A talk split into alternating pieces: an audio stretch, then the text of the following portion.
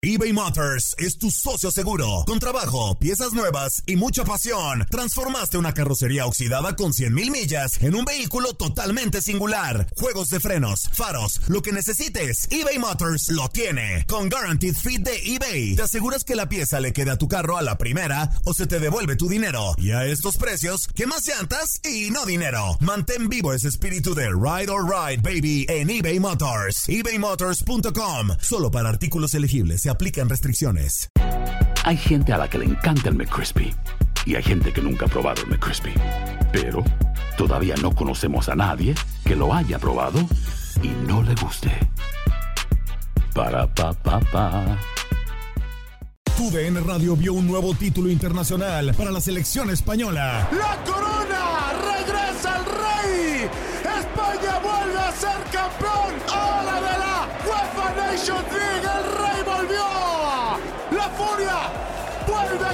Consolidarse en Europa con un equipo joven! Quédate en 2024, porque así como el campeonato de la UEFA Nations League, seguirás presenciando la cobertura más completa del fútbol del viejo continente. ¿Te preocupas por tu familia? Entonces, ¿por qué darles solo huevos ordinarios cuando pueden disfrutar de lo mejor? Eggland's Best, los únicos huevos con ese delicioso sabor fresco de granja, además de la mejor nutrición, como 6 veces más vitamina D, 10 veces más vitamina E y 25% menos de grasa saturada que los huevos regulares, además de muchos otros nutrientes importantes. Así que, dales los mejores huevos. Eggland's Best, mejor sabor, mejor nutrición, mejores huevos. La pasión de los deportes y las notas más relevantes del día, aquí, en lo mejor de tu DN Radio Podcast.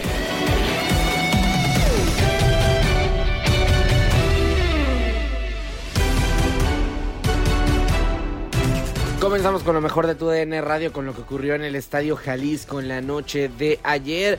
En concreto, Atlas y Chivas nos terminaron dando un partidazo, una edición más del clásico Tapatío.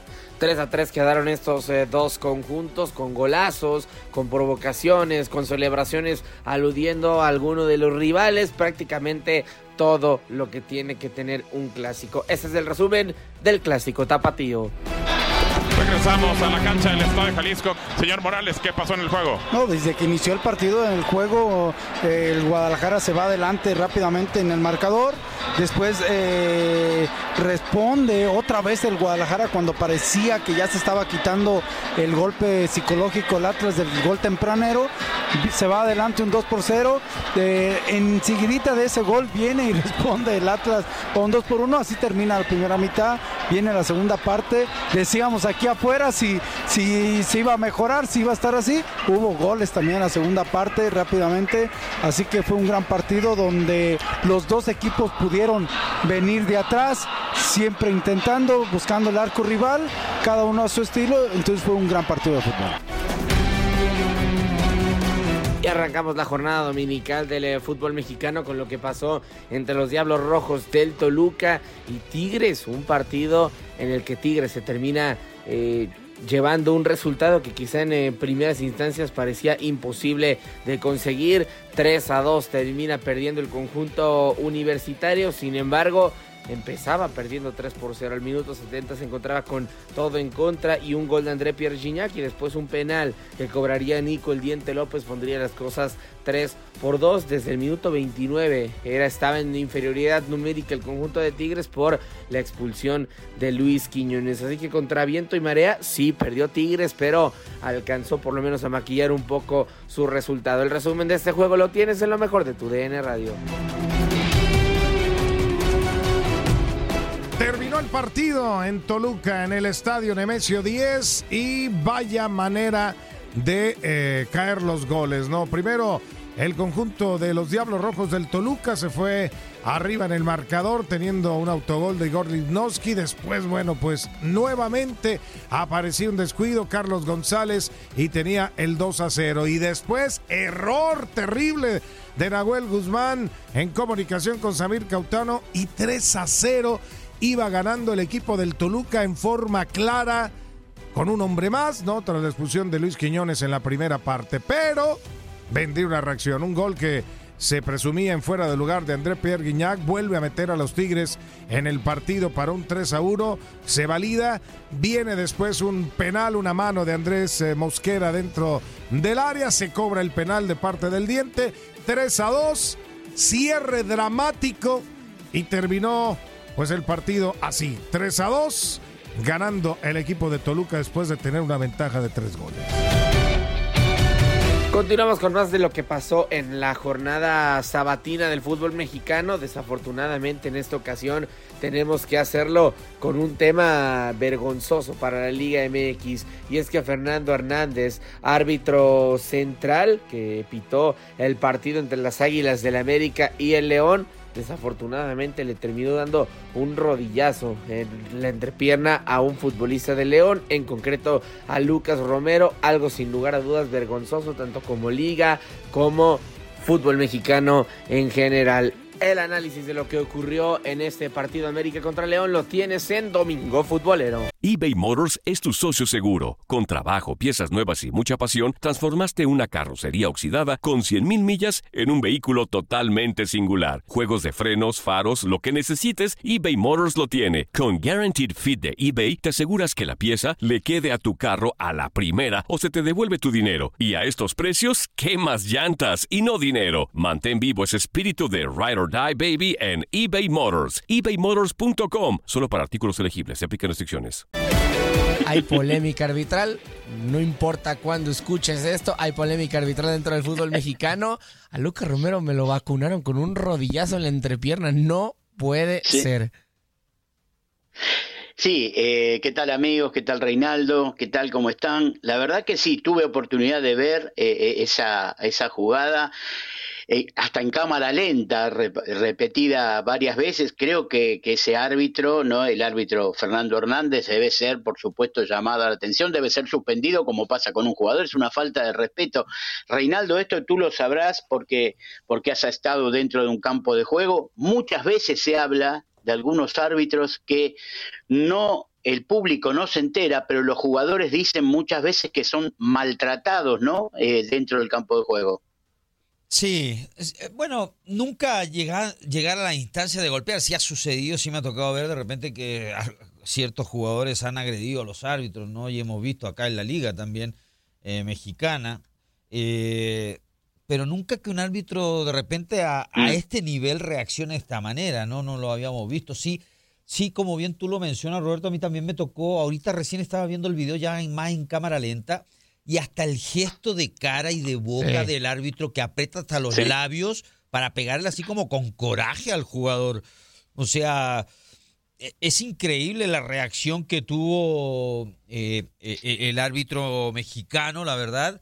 Eh, y yo creo que también debe ser sancionado. Por ahí se mencionaba, ¿no? Debe ser castigado de por vida y tampoco tan drástico, ¿no? Pero yo creo que sí una sanción eh, fuerte pues lo merece porque él es la máxima autoridad dentro de la cancha, no puede reaccionar de, la, de esa manera. Sabemos que los jugadores son ejemplos, pero el árbitro creo que también es mucho ejemplo para mucha gente y, no puede reaccionar de esa manera. Imagínate, pues, porque como lo, lo, decía Miguel, ¿no? Escuchaba una, una, entrevista de Miguel Herrera que no, no vio la jugada ni todo, pero dice, pues imagínate hubiese sido al revés, que el jugador mm. hubiese agredido al árbitro me imagino que hasta capaz lo echan de la liga, no sé, o le tiran un año, mm. por lo menos. Bueno, Rubén Zambuesa cuando agredió al Muy probable. ¿Cuánto le tiraron a Rubén? Eh, te lo confirmo en... un torneo entero, ¿no? Sí. Entonces... Pero es que es lógico, es lógico. Lo que pasa es que acá eh, eh, creo que perdió un poco, como decimos nosotros, perdió la chaveta el árbitro, porque hoy en día que los jugadores, los técnicos, los árbitros se tapan la boca, vieron que esto es muy común, cuando hablan entre ellos para no ser captado por las cámaras en Zoom o para no ser leído los labios, como se estila bastante hoy dentro del periodismo, que hay hasta especialistas en este tema, hacer eso, sabe que va a haber un montón de ojos mirándolo quiero decir que él perdió un poco el concepto de, de dónde estaba, de quién era, eh, porque es un rodillazo que no, no puede decir que lo empujaron y él cayó sobre el jugador, no puede decir absolutamente nada. Era una discusión, él tiene la mandíbula apretada, a eso te referís, Reinaldo, tiene la mandíbula apretada como quien está en tensión, yo creo que aguantándose para no pegar una trompada y pega ese rodillazo. Yo creo que hay que tenerlo en cuenta eh, y no deja de ser eh, otro llamado de atención, no solo sobre el arbitraje, porque esto lo hemos hablado y aquí en la Argentina lo han hablado algunos técnicos hace un par de semanas, el propio Ibarra, que ha dejado de ser el técnico de Boca Junior, este, ha tenido problemas de salud, y creo que lo que se habla es de la tensión y la presión con lo que se está jugando y con lo que hay en juego dentro de un, de un campo, valga la redundancia, de un campo de juego, todas las presiones que en algún momento, en algunas formas de ser en algunas conductas, explotan de esta manera. Yo sí quizá tendría la duda, digo, se habla muchas veces, eh, no sé, si un futbolista se va de fiesta, si un futbolista, eh, no sé, no le da una firma a, un fanático o algo por el estilo, se habla, es que tienes una responsabilidad porque eres figura pública, por esto, por lo otro. En la cancha, Rey, digo, tú, tú conoces bien las canchas, tiene más responsabilidad el árbitro que los jugadores, es la misma en cuanto a tus acciones, porque yo sí pensaría, ok, un jugador eh, da un rodillazo, da una patada, algo por el estilo, lo sancionan y a lo mejor se calma un poquito más buscando represalias, pero un árbitro en la cancha nadie lo puede castigar, por lo menos. Ya hasta después, si viene una comisión disciplinaria, tiene que venir una sanción más fuerte, por cierto, ya checando la de Rubens, fueron cinco partidos. Cinco, partidos, eh, pero, pero checando esta situación, o sea, ¿tendría que ser más fuerte la, multa o, o, la sanción a un árbitro que lo que es un jugador? Eh, y, bien lo dices, ¿eh? porque si el árbitro, si fuese al revés, el jugador sería expulsado, ¿no? Sí. Y, no podría seguir jugando el partido. Y, y, al árbitro agrede. Nadie le hizo nada. le dice nada. O sea, no se puede expulsar él mismo, ¿no? O sea, pero sí a lo mejor podría existir esa regla en caso de agresión del árbitro que haya otro árbitro fuera y que fuera sacado de la cancha, ¿no? Expulsado, podríamos decirlo. Porque hay un cuarto árbitro, ¿no? Podría ser así una regla también, porque sí, yo creo que los jugadores son más protagonistas que, los árbitros, son mucho más importantes porque el, aficionado pues sigue más al jugador que al árbitro, ¿no? Pero sí tienes que mostrar realmente un respeto, eres la autoridad realmente dentro de la cancha. Entiendo toda la presión que ejerce el árbitro dentro de un partido, pues imagínate eh, solo de repente con 22 jugadores. Y, y, toca de repente que verbalmente te digas un montón de cosas. Y árbitros que se prestaban para para insultarte y que él te la devolviera. Es muy normal eso, pero ya llegar a un golpe, una agresión, pues imagínate, eh, eh, eh, pillas en caliente a un jugador y reacciona el jugador. Sí, y no, y, lo peor de todo es que ni siquiera fue el único incidente como tal, o sea, porque ya estaba calientito el partido, ya había diferentes cuestiones y terminaron, pues dirán por ahí, trenzados o agarrados, o sea, se terminaron peleando.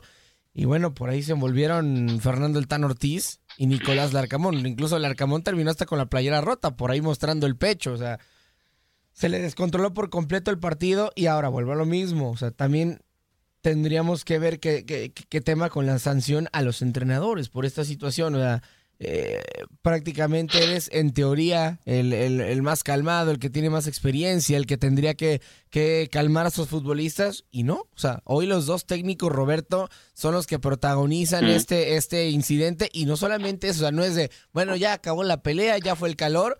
O sea, el, el Tan Ortiz se va, ya está a punto de ir a vestidores y Larcamón va y lo persigue para seguir la bronca. De no ser por qué entra Jonathan Rodríguez, porque entra también por ahí, me parece, alguien eh, del cuerpo arbitral. O sea, si no, la bronca seguiría. Creo que, que muchas veces no conocemos nosotros y, hay algunos problemas que vienen de antes. Eh, nosotros lo hemos vivido no hace tanto con, con Becasese, recuerdo dirigiendo todavía Defensa y Justicia, creo que con Marcelo Gallardo, casi que se van a buscar y uno dice, pero ¿por qué es esto? Bueno, porque viene atrás de declaraciones, me viene a la memoria también eh, eh, Américo Gallego cuando era director técnico de River Plate y Carlos Babington, director técnico de Huracán, ir a gritarle el gol a la banca eh, contraria, el de Huracán al de River, y después cuando uno busca el por qué pasó esto, se encuentra que cuando Babington dirigía a River se enteró que Gallego estaba tratando de moverle el piso para, para tomar la dirección técnica en la Copa Libertadores de River Plate, que no andaba bien para, bajo la dirección de Babington. Es decir, pasan estas cosas que uno no se entera. Lo que pasa es que tienen que pensar que cada vez es más difícil hacer algo y que, y que los demás no se enteren, porque eh, hoy, hoy hay cámaras por todos lados, hay celulares, hemos visto, así como dices bien, de, de, que a jugadores en discotecas se los graba, se los filma, tienen que pensar. Lo de los autógrafos no sé porque no sé si los árbitros le pedirán alguna firma, si habrá admiradores de árbitros. No, sí, sí, digo, es, es, una cuestión cada vez más difícil y, o sea, digo, en teoría no tendría que pasar, pero, pero hablaba con, con, con Ramón Morales incluso acerca del tema del festejo de Henry y me dijo, ¿Tú crees que si no hubiera VAR no habría futbolistas que ya le habrían dicho algo a Henry por el festejo en el clásico, eh, en el que imita a un perro orinando en la portería? Ah, sí, sí. Sí, eh, eh, tal cual, o sea, era lo que me comentaba, o sea, que, que muchas veces hasta el futbolista está un poquito más limitado por el tema de que termina por haber un VAR y todo este tipo de, de cuestiones, pero bueno, independientemente de eso, un, bueno, ni siquiera uno, dos incidentes completamente vergonzosos que terminan dándose lugar en el estadio Azteca. Y justamente sobre esta situación, no sobre el rodillazo, sino sobre, pero sobre el tema con Nicolás Larcamón, Abra Fernando El Tan Ortiz, director técnico de las Águilas del la América. Escuchamos palabras del profetano. Que nos platiques eh, qué sucedió en la banca con Larcamón, qué, fue lo que se dijeron, eh, todo, todo lo que vimos. Yo voy a decir una sola cosa y soy de la idea de los que lo que sucede en campo queda en campo. Pero cuando hay un insulto hacia mi mamá, no. No. no es la primera vez. Gracias.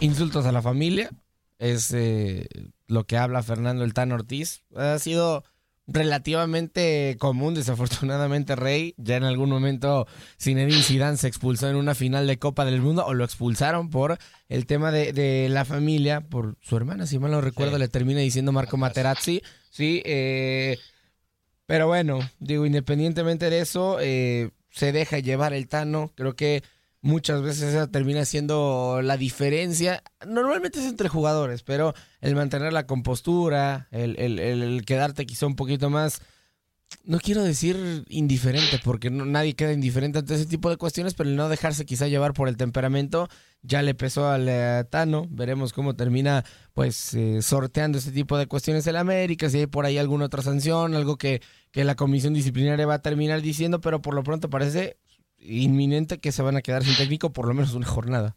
Sí, hay que estar ahí, la verdad. De repente hablamos de afuera eh, porque no, no, estamos, no, no sentimos esa presión, no sentimos, todos queremos ganar. Imagínate estar en América, la presión que ejerce como técnico, ¿no? Eh, en León igual, Larcamón, que también viene para arriba, entonces lógico que técnicos que quieren ganar, como te digo, nosotros nos tocó vivirnos dentro de la cancha como jugador, ahora estamos fuera y opinamos como hincha, ¿no? Y, de repente eh, entendemos un poquito, ¿no? De repente esa calentura, ¿no? Si imagínate que de repente hasta con familiar, en casa o con amigos discutes algo de fútbol y te terminas enojando, te terminas diciendo de cosas, ¿no? Imagínate ellos que, que sí se están jugando cosas importantes, uno lo hace por aficionado nomás, pero imagínate ellos que sí realmente les exigen, porque por eso les pagan, eh, entonces yo digo, de repente hay que entender un poquito esa parte. Entiendo que, que las cámaras, todo lo que tú quieras, somos ejemplo, pero, pero bueno, nacimos con esa, con esa, con esa sangre deportiva, esa sangre ganadora, de repente, pues y, y, de repente pues estás a mil por hora, o sea, y, de repente tiendes a reaccionar de esa manera cuando las cosas, eh, cuando te estás jugando cosas importantes. Ahora, lo del Thanos, pues sí, hay hemos visto cada cosa en el fútbol que te dice, dime si diretes. Y a lo mejor son de esos jugadores que no les gusta que a lo mejor le, saques a la mamá, ¿no? Eh, a lo mejor es de las cosas que no le gustó al Tano y por eso... porque al final de cuentas cuando comenzó el partido se saludaron re bien y no creo que haya algo fuera de o antecedentes entre el Tano y el Arcamón, o sea, Mm. no creo.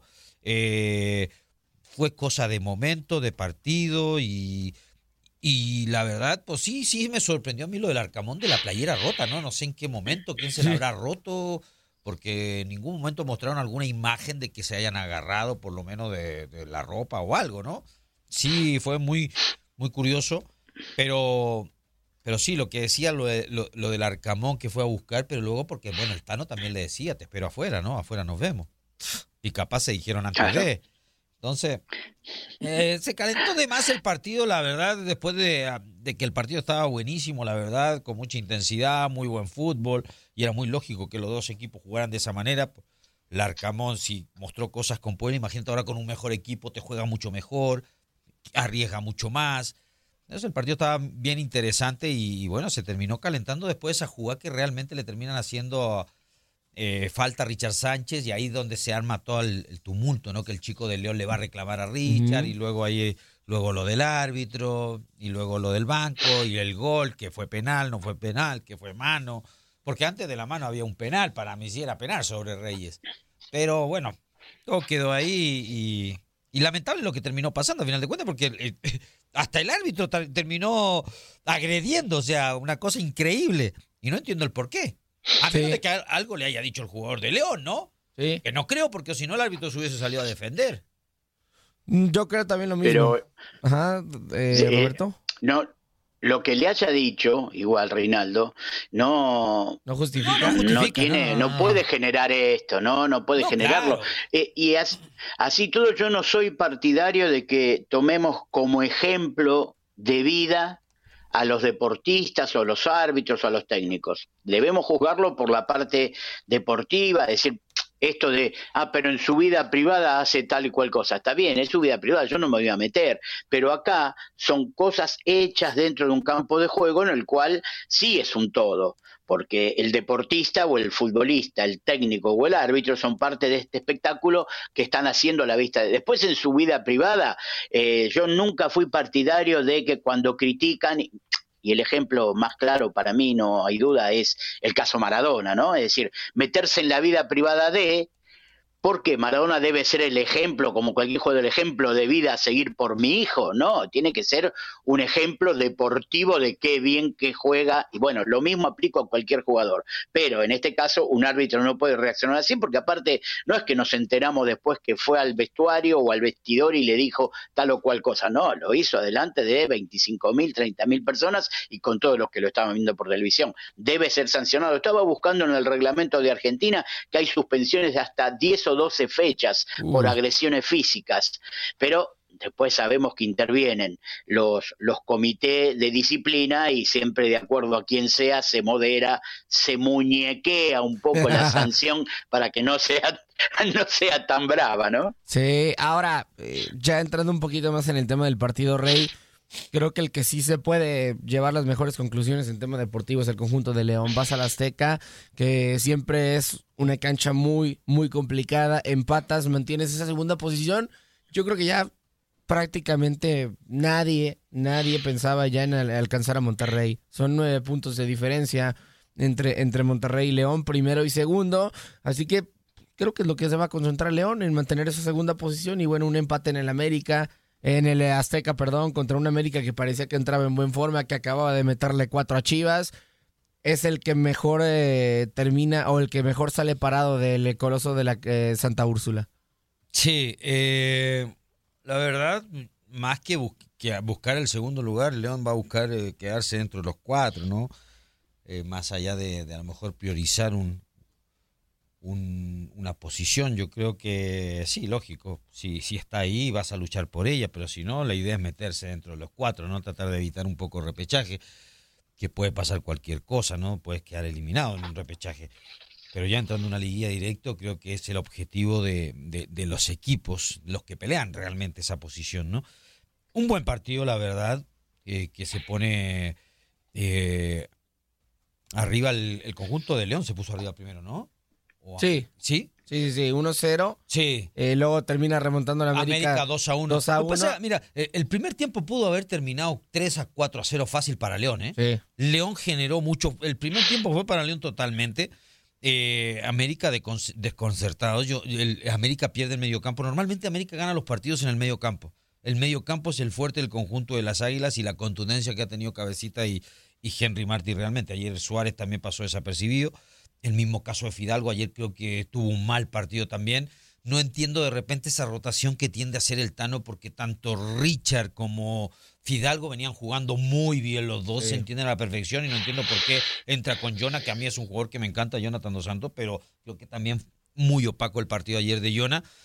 Pero América es así, América te puede estar jugando mal, América lo pueden estar criticando, abuchando, pero la camiseta pesa, a final de cuentas la historia de la institución pesa, porque América nunca va a bajar los brazos.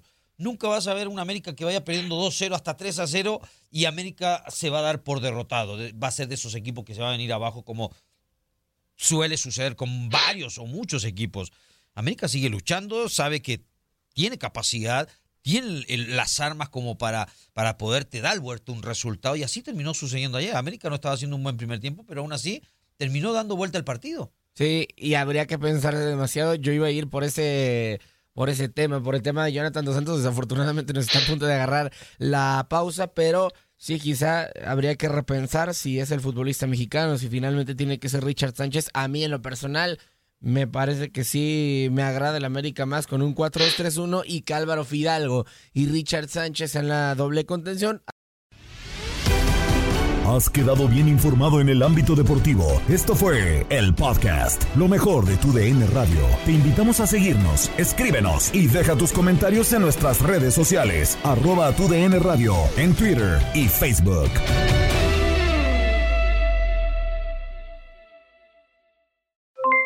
Aloha mamá, ¿dónde andas? Seguro de compras. Tengo mucho que contarte. Hawái es increíble. He estado de un lado a otro con mi unidad. Todos son súper talentosos. Ya reparamos otro helicóptero Blackhawk y oficialmente formamos nuestro equipo de fútbol. Para la próxima te cuento cómo voy con el surf y me cuentas qué te pareció el podcast que te compartí, ¿ok? Te quiero mucho. Be All You Can Be, visitando goarmy.com diagonal español. Hacer tequila, don Julio, es como escribir una carta de amor a México.